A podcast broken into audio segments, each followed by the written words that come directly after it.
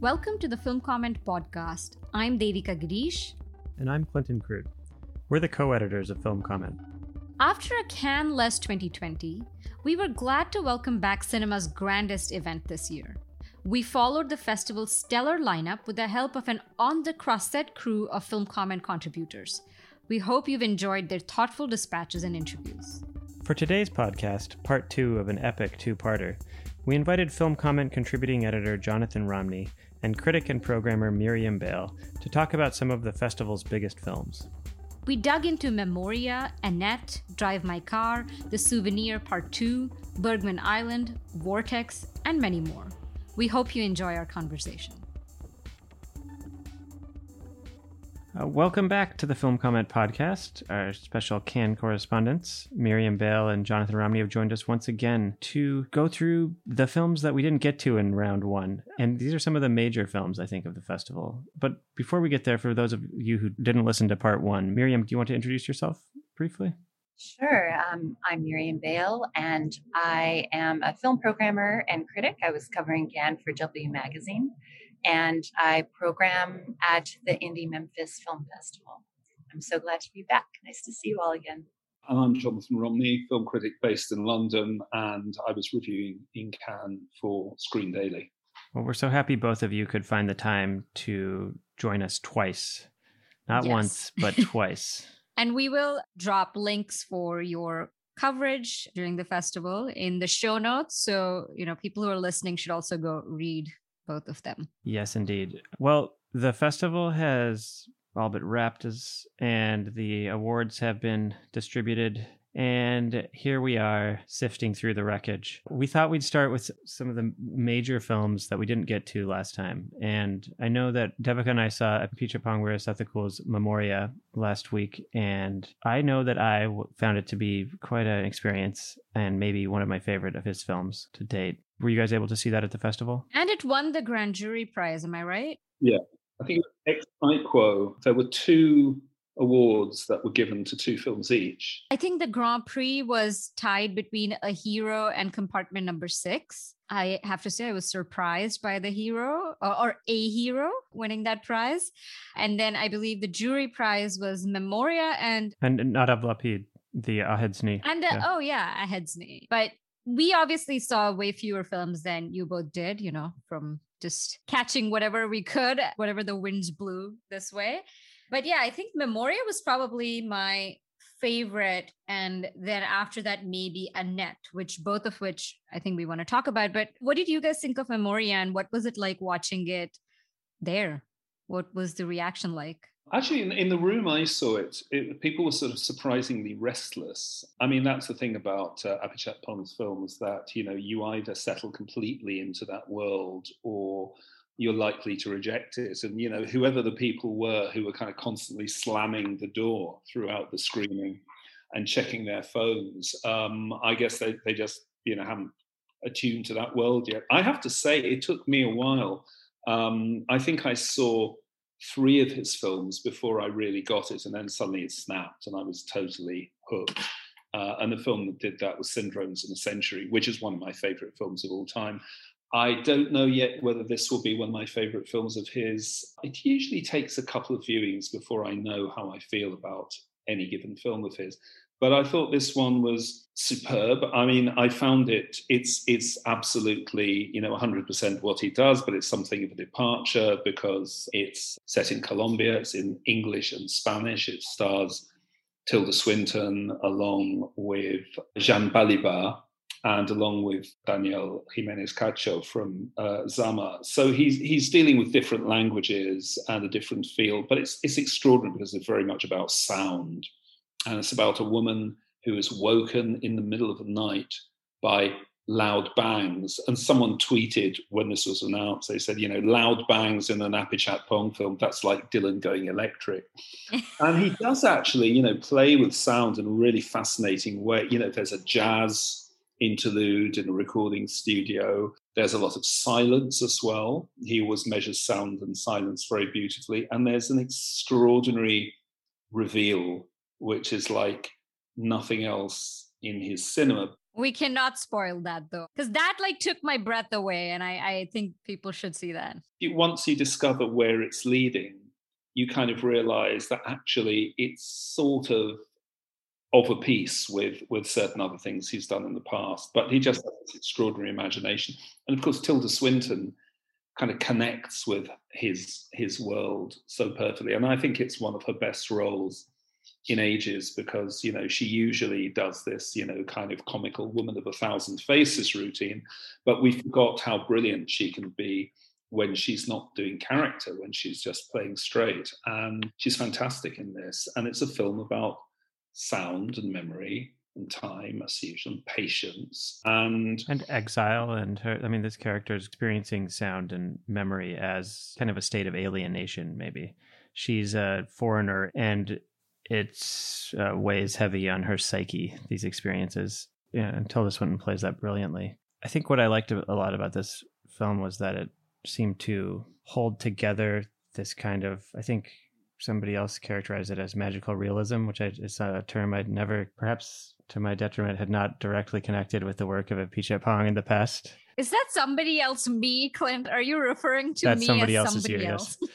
well, there's a couple. There were. It could have been. Could have been another person that we saw with too. Yeah. It makes sense actually, because perhaps that's why he went to Colombia, because you know it is the home of magical realism. Marquez. Marquez in particular, and yeah, I so you know, Jonathan, you said it took you a, a second. I was just all in with that first shot when we don't see Tilda Swinton, we just see, see a silhouette, a shadow, and we hear the sound, the sound that kind of haunts her through the film it was so unsettling the way that scene is shot because you don't know where the sound is from. It sounds a bit like a gunshot or a bomb. You know, I mean, we have violent associations or fearful associations with the, these sounds. And I think that is something Apichatpong actually does play with. And construction, just, but it's like, it starts off from that, that experience that many of us have had of just like waking up and we feel that we heard that something happened in our apartment or there's right. a loud sound and we have a memory of that sound and it sticks with you. It's almost like the scene in Moby Dick when he talks about like waking up and feeling somebody else's hand in his hand in a dark room.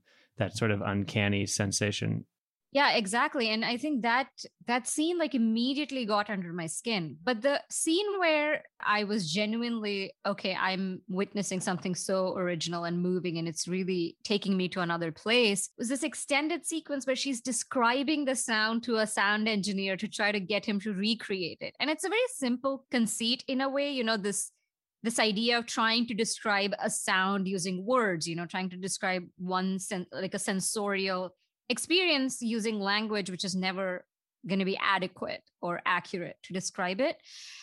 I felt like the heart of the movie is that scene when she's kind of grasping at the shape of the sound, right? She says it's rounder. There's it's as if it's in a well surrounded by seawater. I mean, there's these precise details that then you realize that that space between language and this kind of more immediate experience of sound and memory is kind of where the film is, you know, probing deep into. And it's not obviously about things being lost in translation, but it is because also she is in Colombia. She speaks pretty good Spanish, but not perfect. So she does have this like sense of again being in that in between space of almost reaching comprehension but not quite and that really got me and i felt like it was way tighter like conceptually than past movies by him even though you know the the more rambling movies have their own reasons for being that way. I thought this was very taut uh, even though it had these long and patient scenes and the twist that you're talking about, Jonathan, that we were saying that moment, again, I won't spoil it, but I just love that the movie unfolds in this dream state, you know, in this like very observational uh, dream state that demands like careful attention. And then it's almost this genre turn, you know, it's like, it's just so ultra compared to everything we've been watching so far. I loved that he was able to sort of just take it in that direction without the movie falling apart. yeah, I um, almost hate to say this because, you know, of course, it's something that you can say about every single film you see, but it's also about cinema. It's also about making a film because when she sits down with the sound guy and describes the sound, that could be word for word what Apichat Pong was saying with, you know, in talking to the sound designer, and of course trying to describe, you know, as a filmmaker or an artist, trying to describe something, you know, indescribable and indefinable and elusive that you're trying to get your sound designer or your production designer or your I mean the ineffable. I mean that's kind of what like cinema's yeah, always getting at. But this film takes it to a place uh, that's literal too. I mean, there's always the ineffable uh, behind that behind that scene you're talking about this climax, but it's much more literal than I think he's been in the past. Jonathan, that reminds me, I was thinking about that is that this is like the collaborative creative process where she's describing this thing that she experiences, that she understands or recognizes, but isn't quite sure what it is. And I have to say, I was so taken with Tilda Swinton's performance too. And it actually does use the distinctiveness of her appearance and presence you know?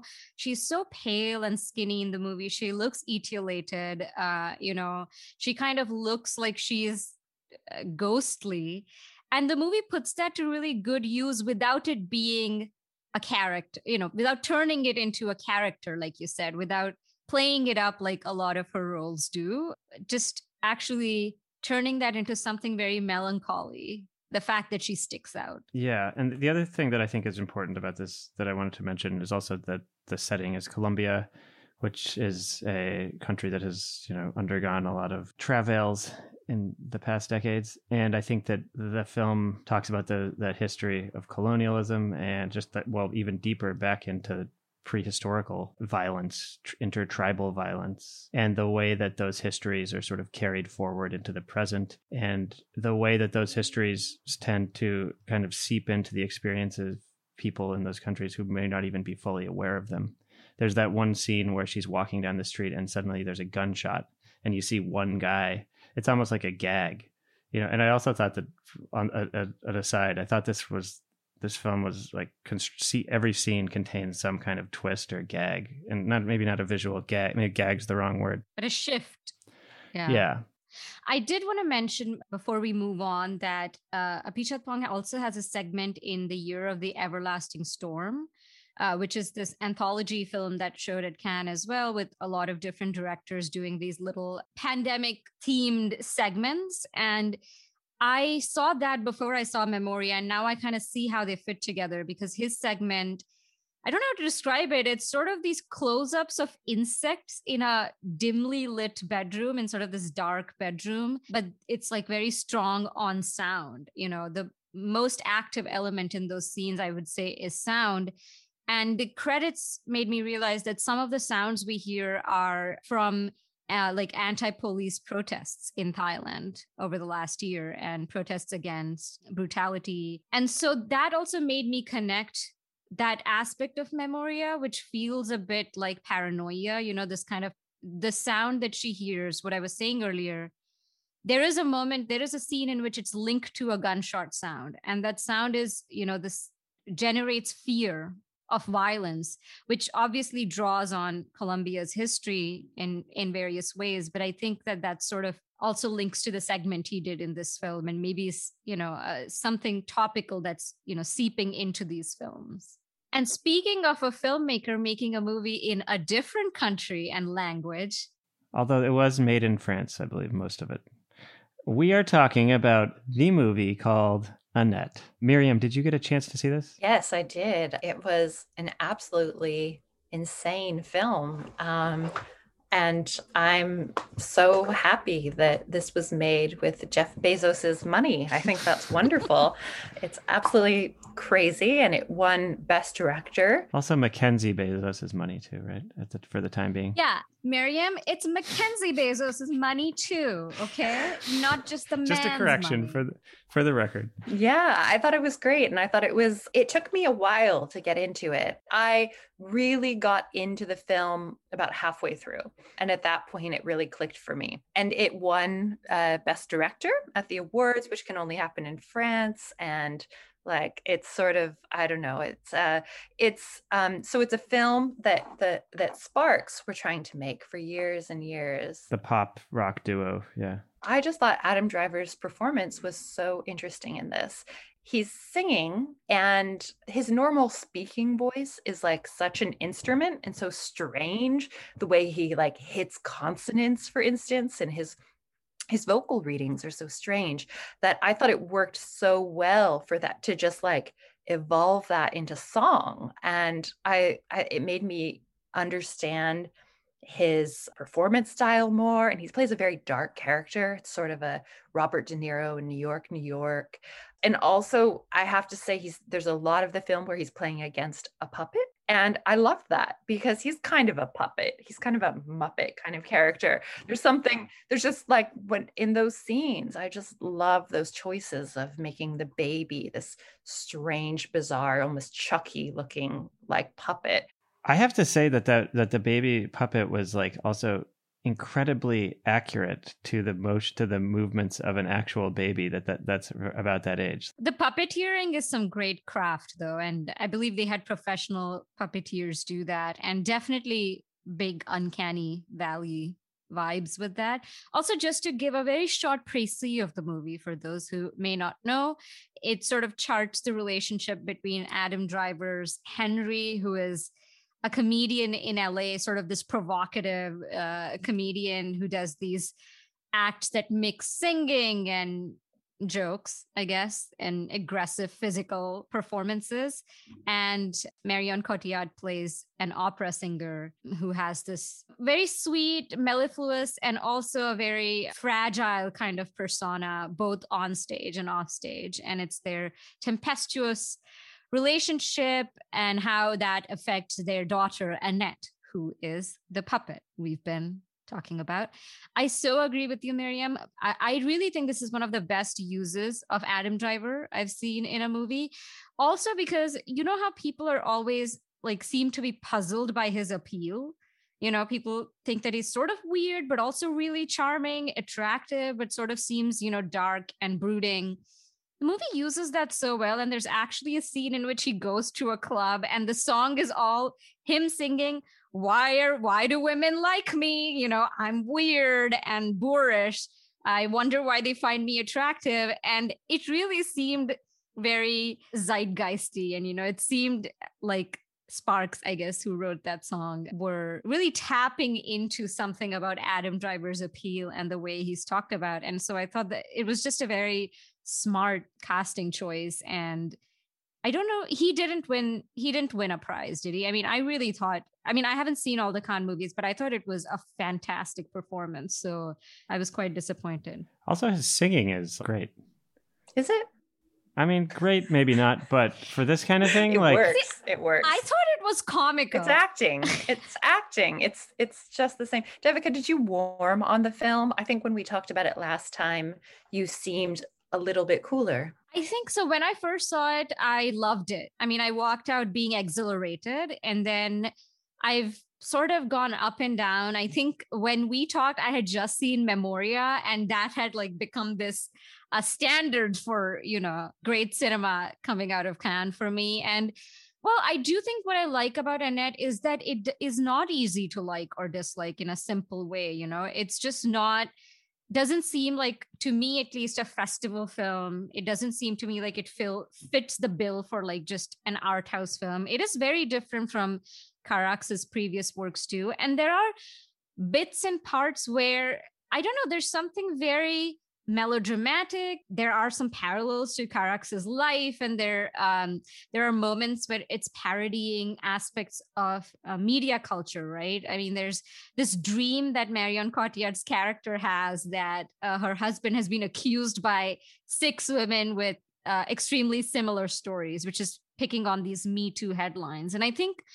In a way, it's it is so zeitgeisty that I kind of have been oscillating a little bit between oh like this is too much of a gimmick. This was too much of a gag to okay this was kind of genius how all out and maximalist it was and how it managed to just whip up everything you know everything from like just how melodrama and musical melodrama works to how uh, tabloid frenzy works to how male artistry and you know how women get caught up within like these narratives of male genius and failure work. It just whips all that into this absorbing storm. And i think i'm landing on feeling a lot of admiration you know for that experience. And i do think there's a way in which the lyrics and i had not heard of sparks before by the way. Like i had not heard their music or was not familiar with them. I don't know if this is just how their music is but the lyrics are so literal but then delivered with the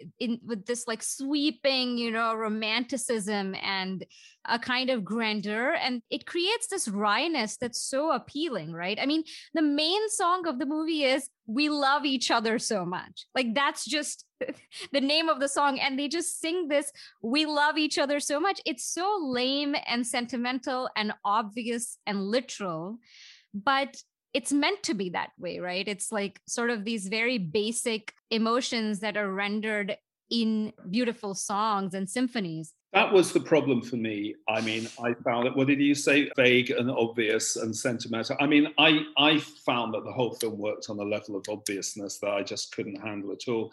So I was really fascinated to see it because I kind of have a sort of skeptical relationship to Carax, who I'm fascinated by as a filmmaker. And I love the idea of Holy Motors, but whole chunks of the film I couldn't stand. One moment in Holy Motors is fantastic, is the accordion solo that just comes mm-hmm. in the middle of the film. Now here's a big accordion interlude, which has got to punch you.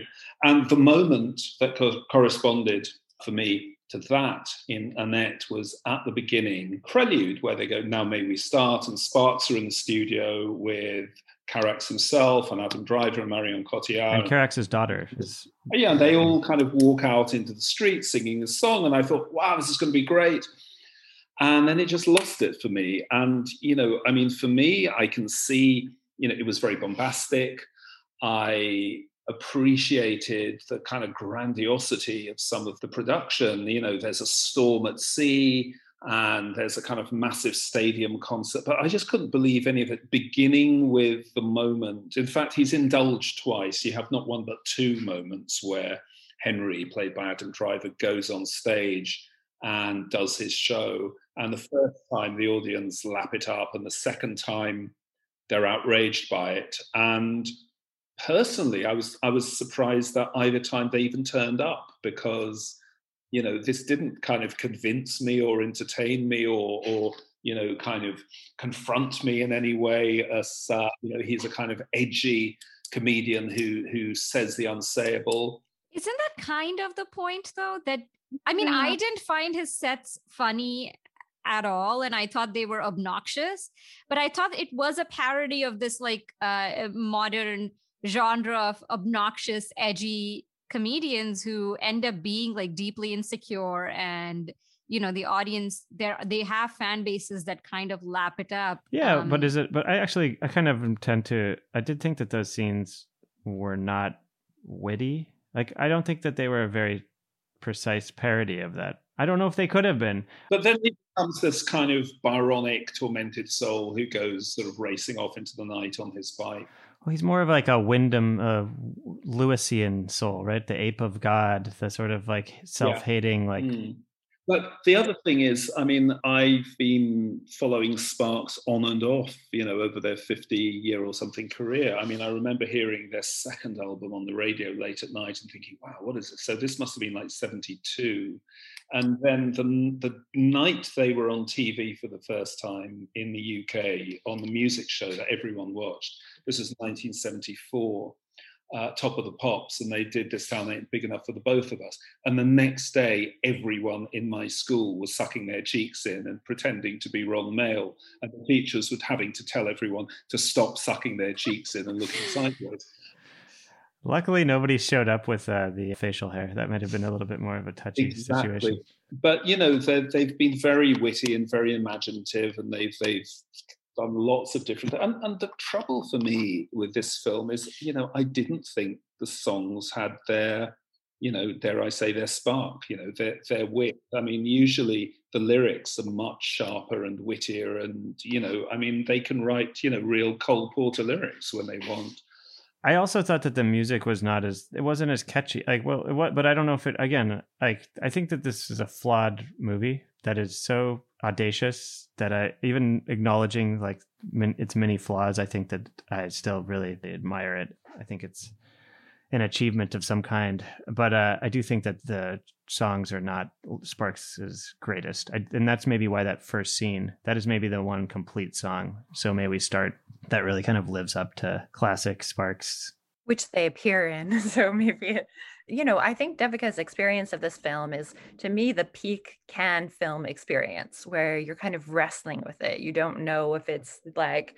you know, um, to quote Adam Nayman, a masterpiece or a piece of shit. Like, you know, you're kind of, and that's, those are the most interesting films. Um, I do want to counter two things that Jonathan said. One is that Miriam has been maintaining a list. I have a list. and the one thing is that, like, the lavish production, I wouldn't call the boat scene, for instance, a lavish production. It's quite the opposite. It reminded me of something like Cabin Boy or. It's like a, a rear recent... projection of the storm. Right? yeah or it reminded me of a recent film by Albert Birney and Kentucker Audley, Strawberry Mansion, that has a similar kind of lo-fi surrealism and romanticism. But I also want to say Holy Motors is the best film of the last decade, maybe at least top three. So I have to, I have to, I have to argue with you there. You're listening to the Film Comment Podcast. Sign up today for the Film Comment Letter. It's a free weekly digital newsletter featuring original film criticism and writing by Film Comment's editors and brilliant contributors. The letter delivers exclusive features, reviews, interviews, streaming picks, news, and more directly to subscribers' inboxes every Thursday before they're published on filmcomment.com the following Monday. Sign up today at filmcomment.com.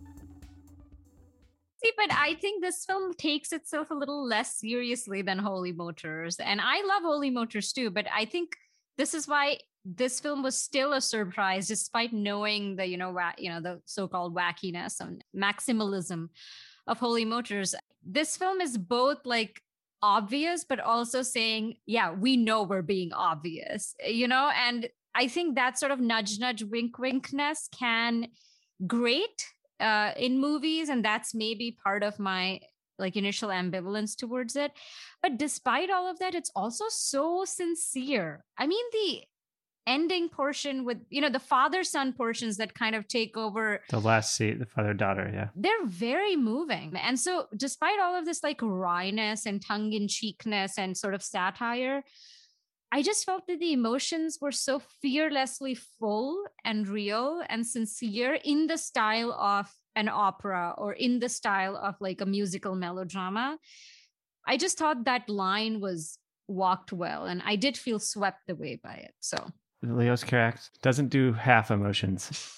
Well, uh, let's move on to another film that I know that you guys had different opinions on our guests. It is a film we didn't get to talk about last time, obviously, but uh, Souvenir 2, the mm-hmm. Joanna Hogg follow up to Souvenir 1. Jonathan, do you want to?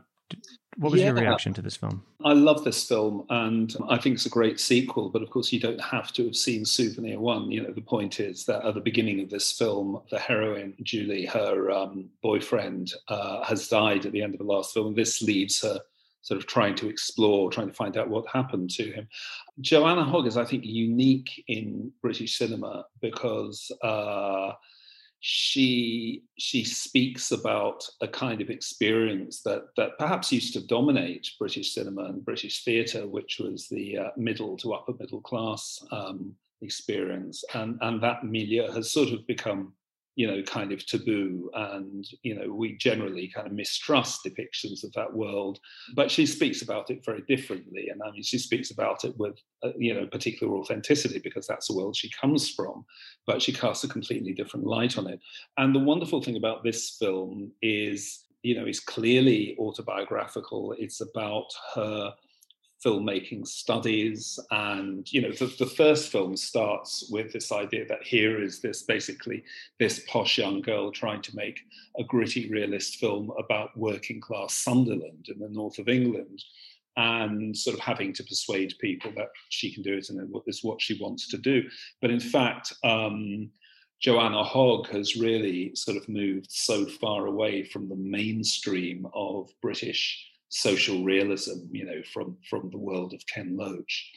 And in fact, her third film, Exhibition, was, you know, the closest uh, any British filmmaker has has recently come to the, the modernism of Antonioni. So she's constantly exploring film language, which she does in this film, you know, remarkably. And there's a whole sequence at the end in which she's basically a, a fantasy in which she explores her own love of cinema and the images become quite extravagant and rich. But it's also very simple in a way. There are, there are occasional shots of flowers which are are photographed with with a kind of sensitivity to texture and color that you just don't see in British cinema. They're very different. And there are these scenes of family life, you know, the heroine with her parents, played by Tilda Swinton, and an actor I've never seen before, apart from part one, uh, who may be non professional, but they have this sort of very kind of brittle, repressed, polite, you know, sensitive but insensitive distance. They're very much, you know, Tilda Swinton herself, you know, her her character could have walked straight out of Brief Encounter. It, how are you, darling? Terribly sorry, darling. Is everything? You know, that one moment, her daughter, who is played by Swinton's real life daughter, Honor Swinton Byrne, breaks a piece of pottery that her mother has made at a pottery class, and it's like her first pot, and it breaks, and the parents are going, "Oh, never mind, no, don't worry, I can make another one. It's perfectly fine." But you realise from you know the reserve uh, and and the, the, the sort of brittleness of her response that clearly this one pot she's made is as important to her as all the films her daughter is making are to Julie, you know, and and it's incredibly resonant. You sort of have to speak fluent British to, to fully pick up on a lot of those. Well, yeah, I mean, exactly. it's very, it's very, it's very nuanced, but it's just, it, it, it is a film that sort of speaks beautifully through its reticence, which I think is something that is, you know, absolutely uh, that makes Joanna Hogg very, very kind of special in in uh, the British film landscape. I remember uh, in Souvenir One. I remember seeing it and it, and thinking that it was a very straight sort of kitchen sink, a realist film. And then, but there were these little moments of artificiality, the uh, projections outside of the windows of her apartment, and just like the way that the apartment was sta- the scenes in the apartment were staged, that uh, destabilized that realism a little bit and kind of forced you to th- see the film in a different way? I have to say, I watched the souvenir at I think Sundance. So many people walked out. You know, I mean, this was two years ago. And I've never been able to recall the film as a whole. I mean, I can recall certain scenes so vividly, like when she and her boyfriend go out to that fancy dinner and she's wearing a dress. I don't know, maybe I'm even mixing up details, but the film is just this like weird, you know, just floats in my head in these bits and pieces. Like I can never recall it as a narrative or eh, or completely. But that I recognize as sort of one of its accomplishments for me. But Miriam, I know you love the souvenir, but didn't quite warm to part two. Tell us uh, about your reaction. Yes, it was really a sort of disappointment because I loved the souvenir and those people who walked out. We showed the film and had that experience too, people not mm. really warming to it, but they're wrong. The film is so great. It's just, I thought the filmmaking was perfect. She does so much with light and duration. And I just find her such an interesting filmmaker. And that was my first Joanna Hogg film. And afterwards, I caught up on some of her other work. And I'm a big fan. And I love what she does with the sort of British upper middle class. It's a world I know a little bit about. And she captures it with such detail. Like her interiors are just incredible. And, you know, she captures it from the inside. I saw another film at uh, Cannes Mothering Sunday from a, Brit, a French director. It was very, you know, the sort of all the cliches, all the all the sort of Downton Abbey cliches, and and Joanna Hogg's work is really the opposite.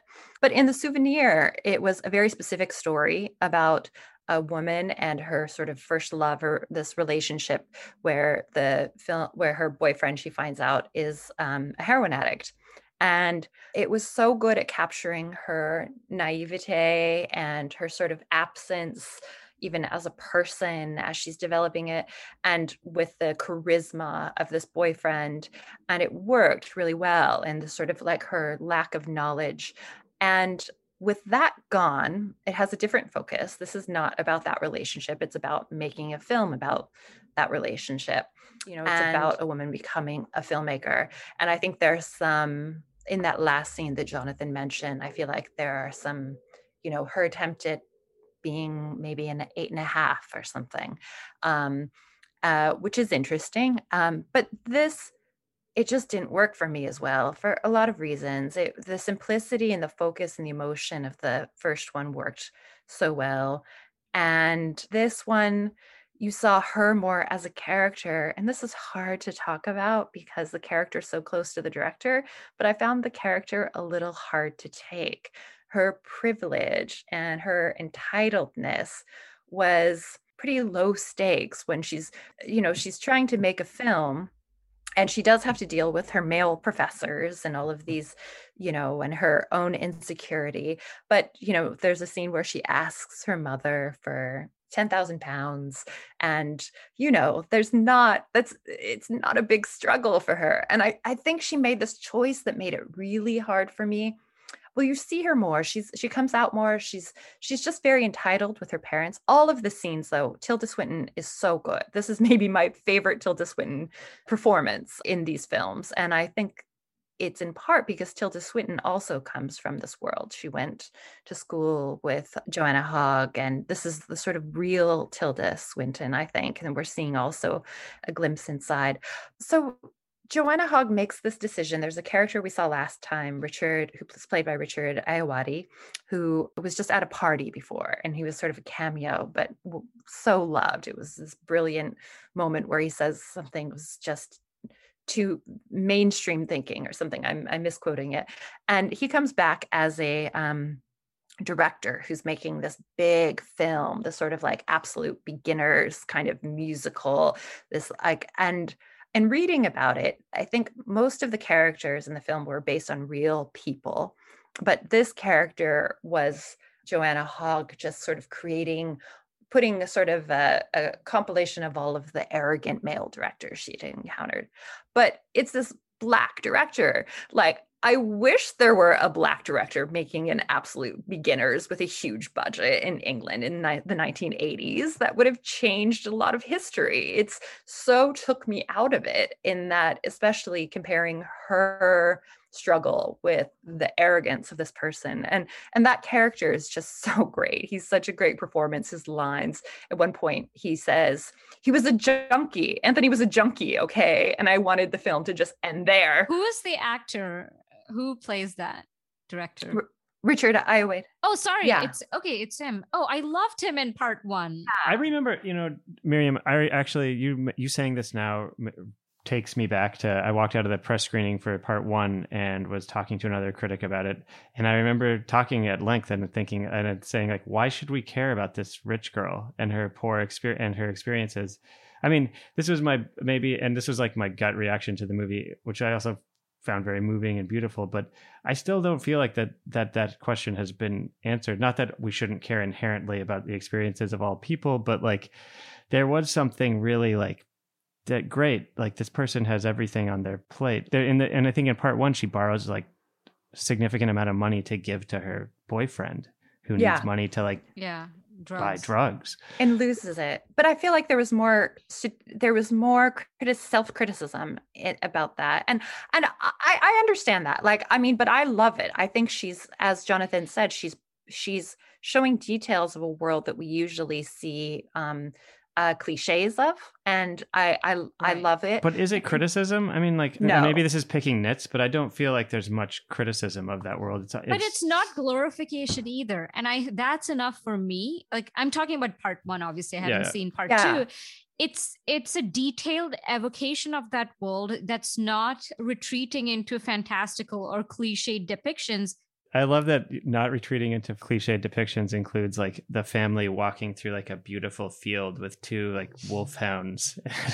oh my like, god, have you do you know about the British and their rambles? It's yeah, a big yeah. thing. That's what it's I'm like saying. Very I mean, like, huge, the rambles. It's, it's yeah. so ex- it's so extremely like it's like something out of re- uh, Remains of the Day, you know, like No, no, that you know that's the world she is from. And and you know, I mean I can understand why we we have qualms about characters who appear to be or are entitled. And actually, you know, this is why for years I just couldn't stand to read read Jane Austen. You know, it's like, well, why why should I care about these rich people? But actually, you know, if you look at um, you know, if you look at the great fiction of the 19th century and the 20th century, I mean, you know, you can have Raskolnikov, the penniless student, but you can have Anna Karenina, you know, uh, living in the world of high society. And, and, and, you know, I think you have to kind of get beyond that. I, uh, one of the things about here is, yes, she is uh, socially and uh, financially privileged, but at the same time,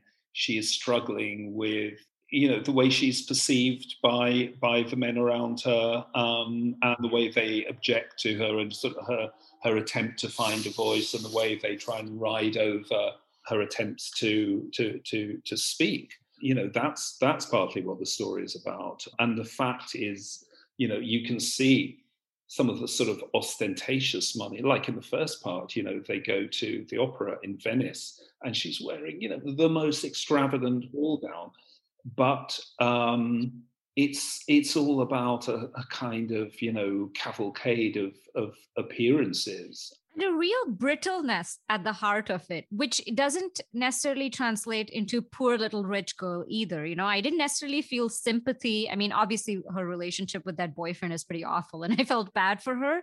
But it's not that tack of, you know, oh, see, the rich have problems too. They're very sad and empty inside.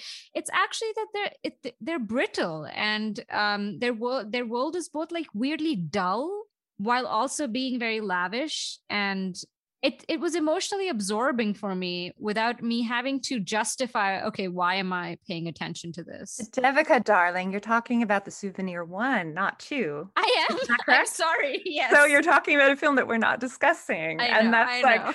that's and and i loved the film rule number one of the film comment podcast and I love that. I love that film. But this one, to be precise about something Jonathan brought up, mm. is that um, what I think the problem is is that it it it kind of it becomes about not just a specific woman making a film it becomes mm. about a woman filmmaker and i'm using air quotes and like in that way that's why i had a hard time with the richard ayoade character because it's like well he's a black filmmaker that wasn't making films like this with that budget and like it becomes ahistorical and i think rather than her specific struggles like when i saw losing ground it's not about a filmmaker but to me that was like seeing my eight and a half like a black woman's eight and a half.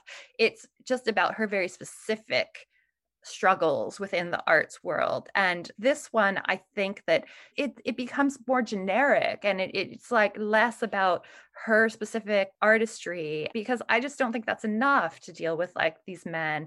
Anyway I, I think that that's actually a problem even though i had problems with a souvenir too. I saw another film that has some of these same problems bergman island by mm. a filmmaker i love even more and was also disappointed by and um and i have to say after seeing bergman island i really appreciated the souvenir too more. Like it did get into some of the the way she made um the her her that uh, her production style and arriving at that and these sort of thing. Well, Bergman Island is a story of two filmmakers played by Tim Roth and, and Vicky Krieps who go to Faro where Ingmar Bergman lived and have this sort of like arguments that are really, I just found their roles very not specific. Like it became, I'm a male filmmaker, I make horror, I have lots of confidence. And the other female, the woman character was like, but can't you be a nice person? Can't you raise children too? I felt that they were almost cliches and they didn't get into their specific artistry very much. When when we get into Vicky Krieps' is film within a film, which we see, it was more interesting for me. But I will say, I really admired the film on a structural level. It sort of mixes the film within the film and the filmmakers in this really beautiful way. I would love to see a chart like René used to do these charts of the way his film looked, and I imagine that um, Mia Hansen-Løve has something similar about the way this film flows. But I felt that both these films kind of fell a little bit victim into not being about a specific woman character, but about being about women filmmakers and the problem. And it's not as interesting. Yeah. I, I, found Bergman Island really banal, and I was very disappointed because um, I've loved several of her previous films. You know, I think she's extraordinary. I mean, when she's extraordinary, Mia Hansen-Løve is really extraordinary. This one, I, I didn't know quite what was nagging at me throughout, and I found it very banal. But something about the structure of the film within the film. So they go to the island of I'm not quite sure how to pronounce Furrow something.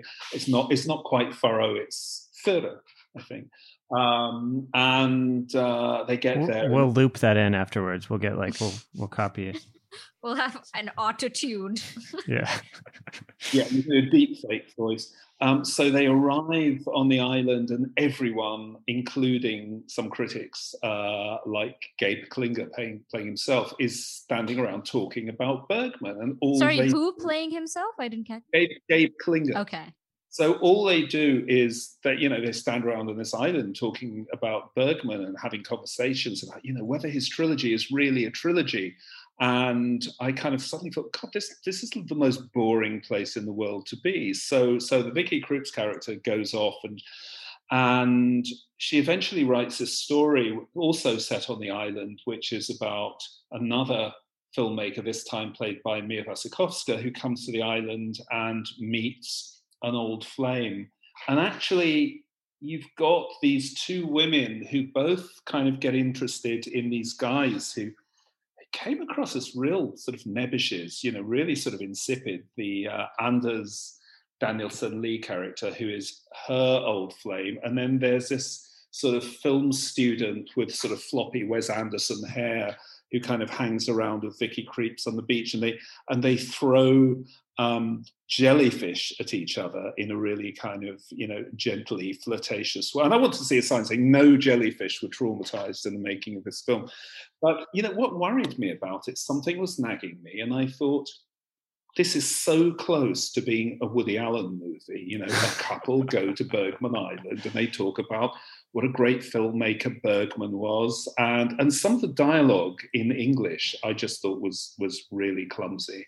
And I was just running it. Actually, I bored everyone for a week after in Cannes, sort of running some of this dialogue through in the voice of Woody Allen, which I, I won't. Which I think you have to do now. Yeah, yeah. Well, you know, writing for me is is torment. It's it's like self-imposed agony, like blood from a stone. You know, and all of these lines, which are really clunky. I mean, I didn't think she could.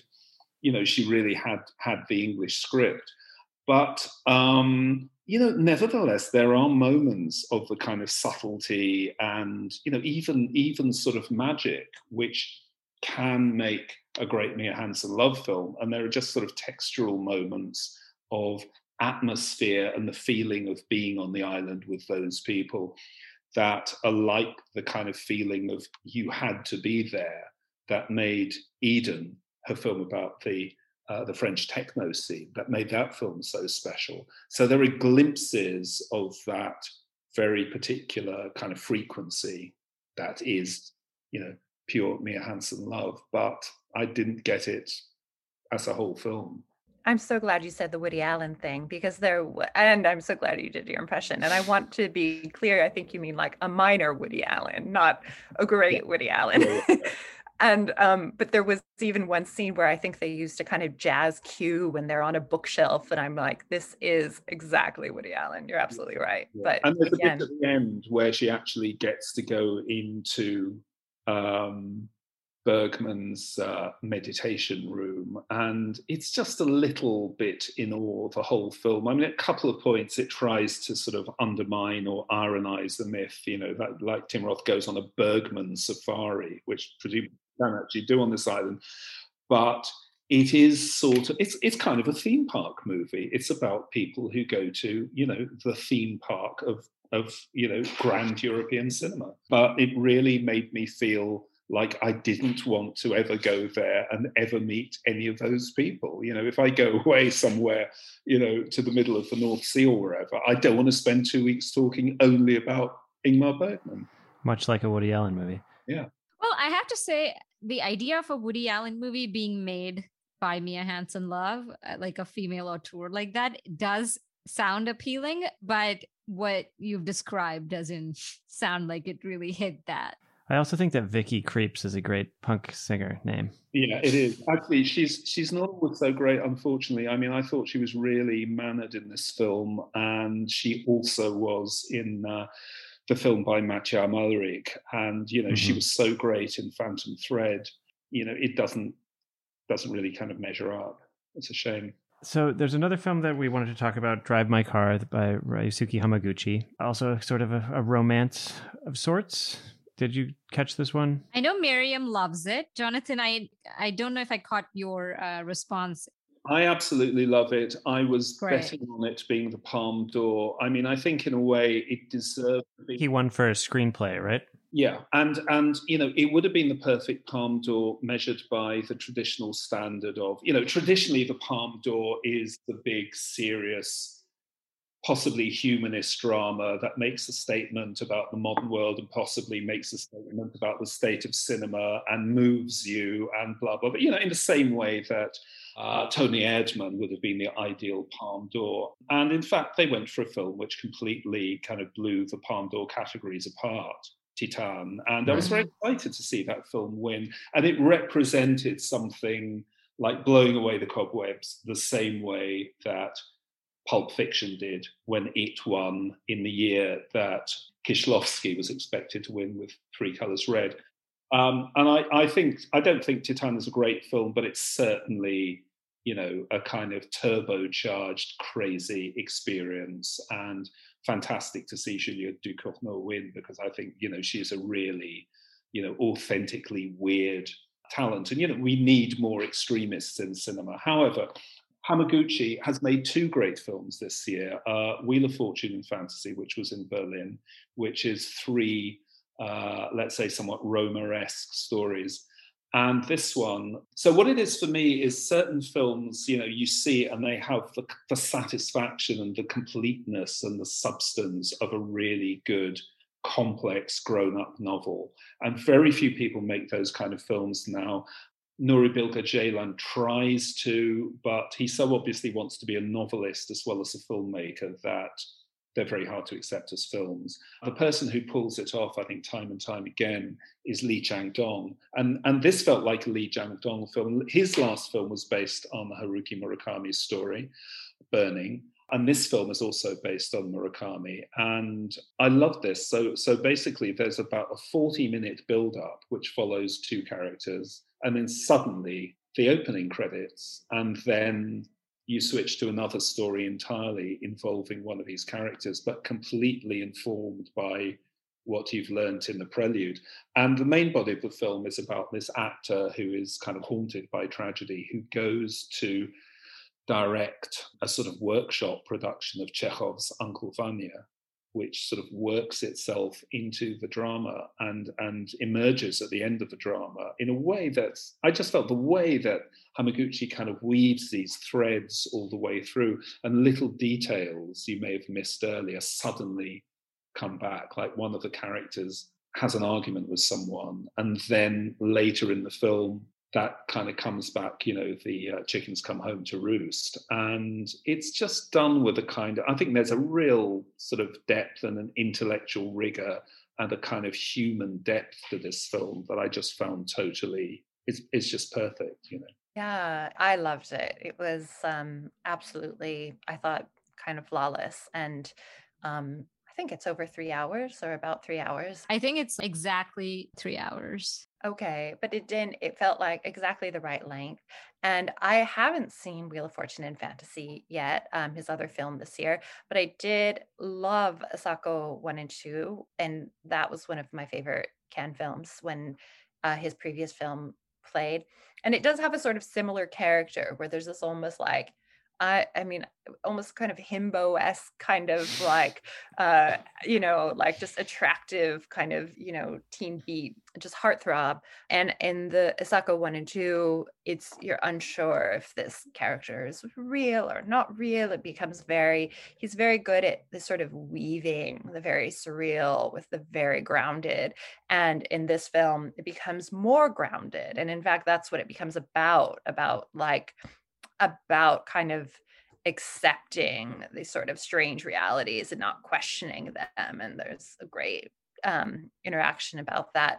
And I love that. To me, that's always the sort of like vertigo esque line of the sort of like metaphysical to the very grounded. And you're kind of easing in from one to the other, but that it staying very real. Yeah, I thought it was really beautiful. I, I, wish it had won the palm. Although Titane is exactly, you know, it's uh Jonathan's right that it's a great burn it all down, burn down all the prestige. Molotov cocktail. Yes, absolutely. Yeah. And and as we talked about in the last episode, everything that we could complain about it, it's one of those Cannes films is actually you could come to appreciate as as you said, Devika, everything that we said negative about it made you want to see it more. And it's exactly that kind of film. I think it's great. There are some filmmakers that you worry that getting an award as kind of institutionalized as the Palme d'Or could make them become. If, say, Gaspar Noé had won the Palme d'Or, I think it would have destroyed his cinema. And you know, I'd have to say worries about Julia Ducournau. Interestingly, I don't know if we're going to talk about this, but Gaspar Noé's film Vortex. Let's talk about that now, actually. Okay, I'd love to. Um, I just wanted to say one thing about the Hamaguchi. I just want to say, Miriam, your Vertigo comparison is so great. And I didn't think about that. I also love the film. And I think it's great because even though, like Jonathan, you were saying, it sort of reminds me of Lee Chang Dong, you know, there is this um, novelistic aspect to it. it. It also is like a great follow up to Wheel of Fortune and Fantasy and has that sort of Rohmer-esque aspect to it but i was t- surprised by like how also melodramatic it is i don't mean in the sense that the emotions are big and sentimental but there is like there are moments of tragedy there are twists you know it has a plot that can almost feel like is soapy at times. And i think that's what for me sets hamaguchi apart from say you know someone like hong sang-soo uh, you know there are i think some similar aspects between their filmmaking especially wheel of fortune and fantasy is really these like three little serendipitous uh, encounters um, and the stories mostly unfold in you know interactions between people. This one leans into narrative but also has these transcendent moments like that conversation you were uh, referencing miriam between the older and the younger actor uh, the opening scene where there's a character just silhouetted against uh, you know a dark window narrating the story because the film is so much about storytelling and entering and exiting stories and the sort of multilingual production of uncle vanya that they put up and how the characters all sort of meet across these chasms of language. So yeah i just wanted to say like that's that's what sort of really impressed me about the film that it sort of almost felt like it could be a tv show or something but a really smart uh, cerebral and emotionally rich one. Like like up there with mad men I'm just kidding. Exactly. I wish, I wish there were TV shows like this. Another film in competition reminded me of a TV show in a bad way. And I sort of want to talk about it, but I know we're going to talk about Vortex. Oh, I'll well, just say well, let's say, let's do it. I'll just let's say do it. it. I'm trying to guess what the, it was. Was it Nanni Moretti? Was it was it a hero? No, the worst person in the world. I thought you were going to say a hero, but that's not really TV like. It's soapy though. no, I dislike that though. Yeah, that was yeah. like overly schematic. But the worst person in the world, which everyone I know there yeah, loved. People have been raving about it. I, I thought it was like bad TV. It was like episodic, slightly shaky cam, like all of these cliches from romantic comedies. I strongly disliked it. Did you like it, Jonathan? I didn't see it, but people seem to. People, everyone was telling me how great it was. You'll love it. Everybody loves it. well, now we have. Now I know what to think when I when when I walk out there. It's like bad TV. I thought it was like bad TV. It was very, but it's also in 12 chapters. So the episodic kind of lends it. So, do you think we'll be seeing Vortex on TV anytime soon? No. I don't. What's can you guys can somebody describe Vortex? Okay, Right. well, you know, Vortex, I thought I saw it announced and it's got Dario Argento in it and it's by Gaspar Noé. It's called Vortex. And the tagline was Life is a short party which will soon be forgotten. I thought, oh God, here we go again. And I'd kind of got tired of Gaspar Noé, you know, over the years, although I liked Climax, um, his dance film. But the idea of Gaspar Noé was kind of wearing off on me, and I think some of his films are just, you know, horrible beyond belief. And Into the Void was like a large part of that was like a very, very extravagant screensaver. So I thought, okay, Vortex, you know, why am I not surprised he's made a film called Vortex? In fact, it's very, very serious. You know, it's his first really serious uh, film, I think, since his very first one, I Stand Alone, which is is kind of overlooked for its political content and, you know, considered, you know, that that's a film that sort of made him a sort of tricksy um, shock jock. Um, but this is a film about death, and it's a film about old age and dementia. And it's basically about two old people, an old couple who live together in Paris. And in the first shot, we see them having breakfast together in this kind of Edenic, you know, on this rooftop, and they say, "Ah, you know, life is life is a dream." And then um, they're lying next to each other in bed, and suddenly this sort of black line sort of drips down the middle of the screen and divides the image in two. And it's like the drip of death, because basically it kind of divides them, and suddenly each one is in their own frame and essentially no longer able to communicate with the other, and each one is trapped in their own world. So uh, the woman who's played by Françoise Lebrun, um, who is in uh, Jean Eustache's film The Mother and the Whore, um, is entering an advanced state of dementia and goes wandering around the flat. And then she goes out and wanders around the shop, and he doesn't know, uh, her husband, Dario Argento, doesn't know where she is uh, and goes looking for her. And, you know, he's clearly in a very fragile state as well, which is actually played up brilliantly by the fact that Argento's French is very Italian accented. So you get a sense of sort of the difficulty of him, you know, speaking, you know, it's not sort of 100% fluent French. And she is silent for most of the time. They also have a son, an adult son, who's kind of trying to help them out and is very solicitous, but he has problems in his life and he's got a young son to look after. And he has a drug habit as well, uh, uh, which slightly for me kind of made it a bit generically, you know, Gaspar Noé. I thought, you know, he couldn't just be a suburban dentist. You know, he had to be, you know, he had to have a drug problem and be part of, you know, no a Junkie dentist. Yeah. nightlife. Yeah. So that kind of that that felt a bit sort of you know gratuitous or a bit of a kind of you know auteur auteur branding touch.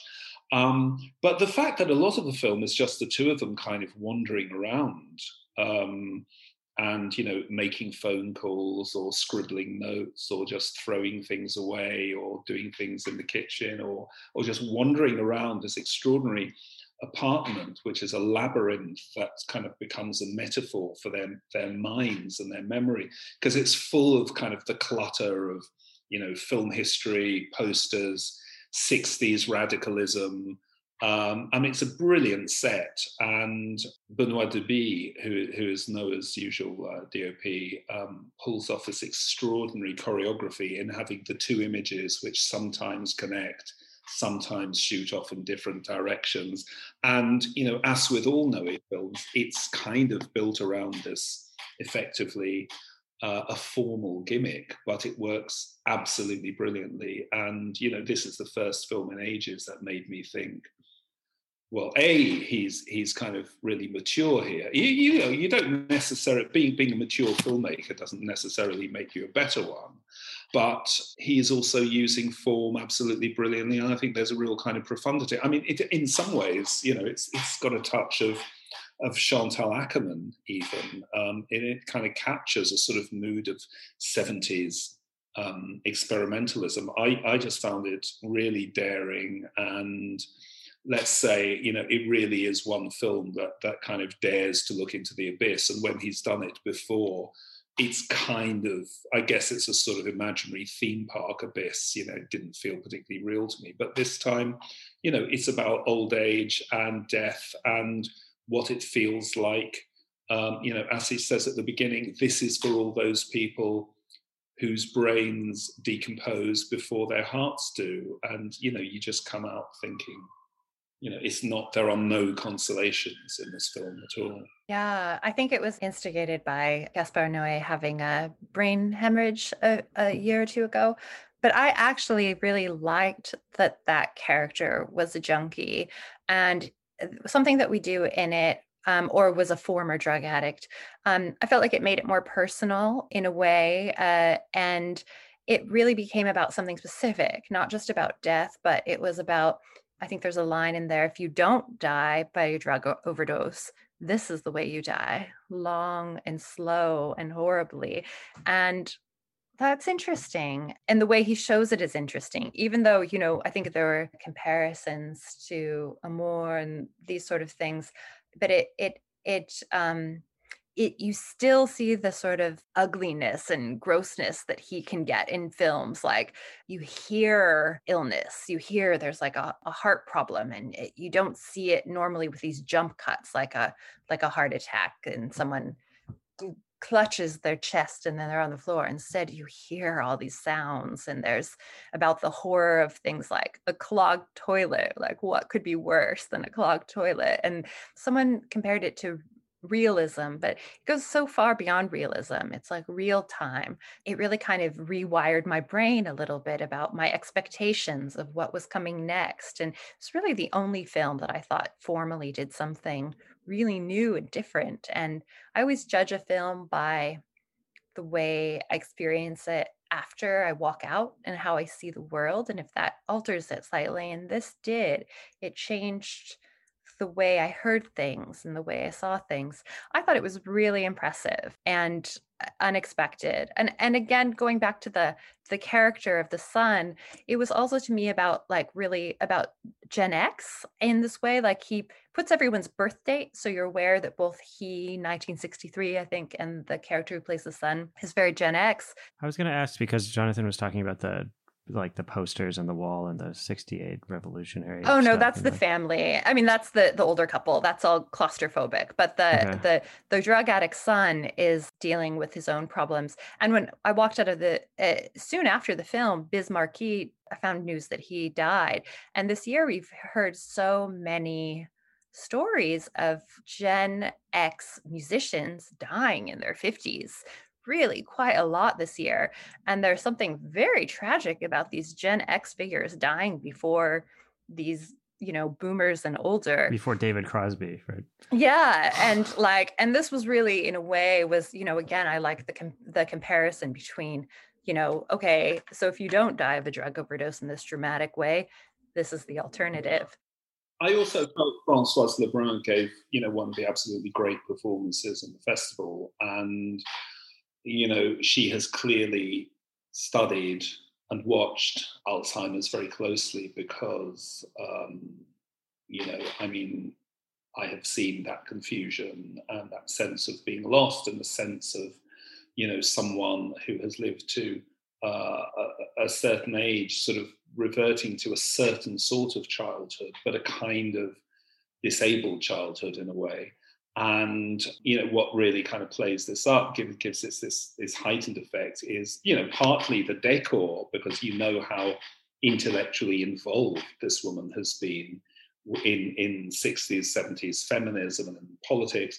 And also you know she has been a psychiatrist and one of the kind of painful aspects of the film is she's still able to prescribe medicines uh, for her husband and presumably herself. And this is, you know, at one point you see her doing something with these, you know, crushing up these pills, and you just feel very, very anxious. And um, if you have ever seen, if you've ever been around people with dementia who do things with medicines that they should not do, it's terrifying. Yeah, I think your this film was not in competition, but you're absolutely right. If it had been, I think she her performance should have been rewarded and the film. I think this was the last film screened and this I feel like made my Cannes experience complete. I needed that one film to kind of rewire my brain and this was it.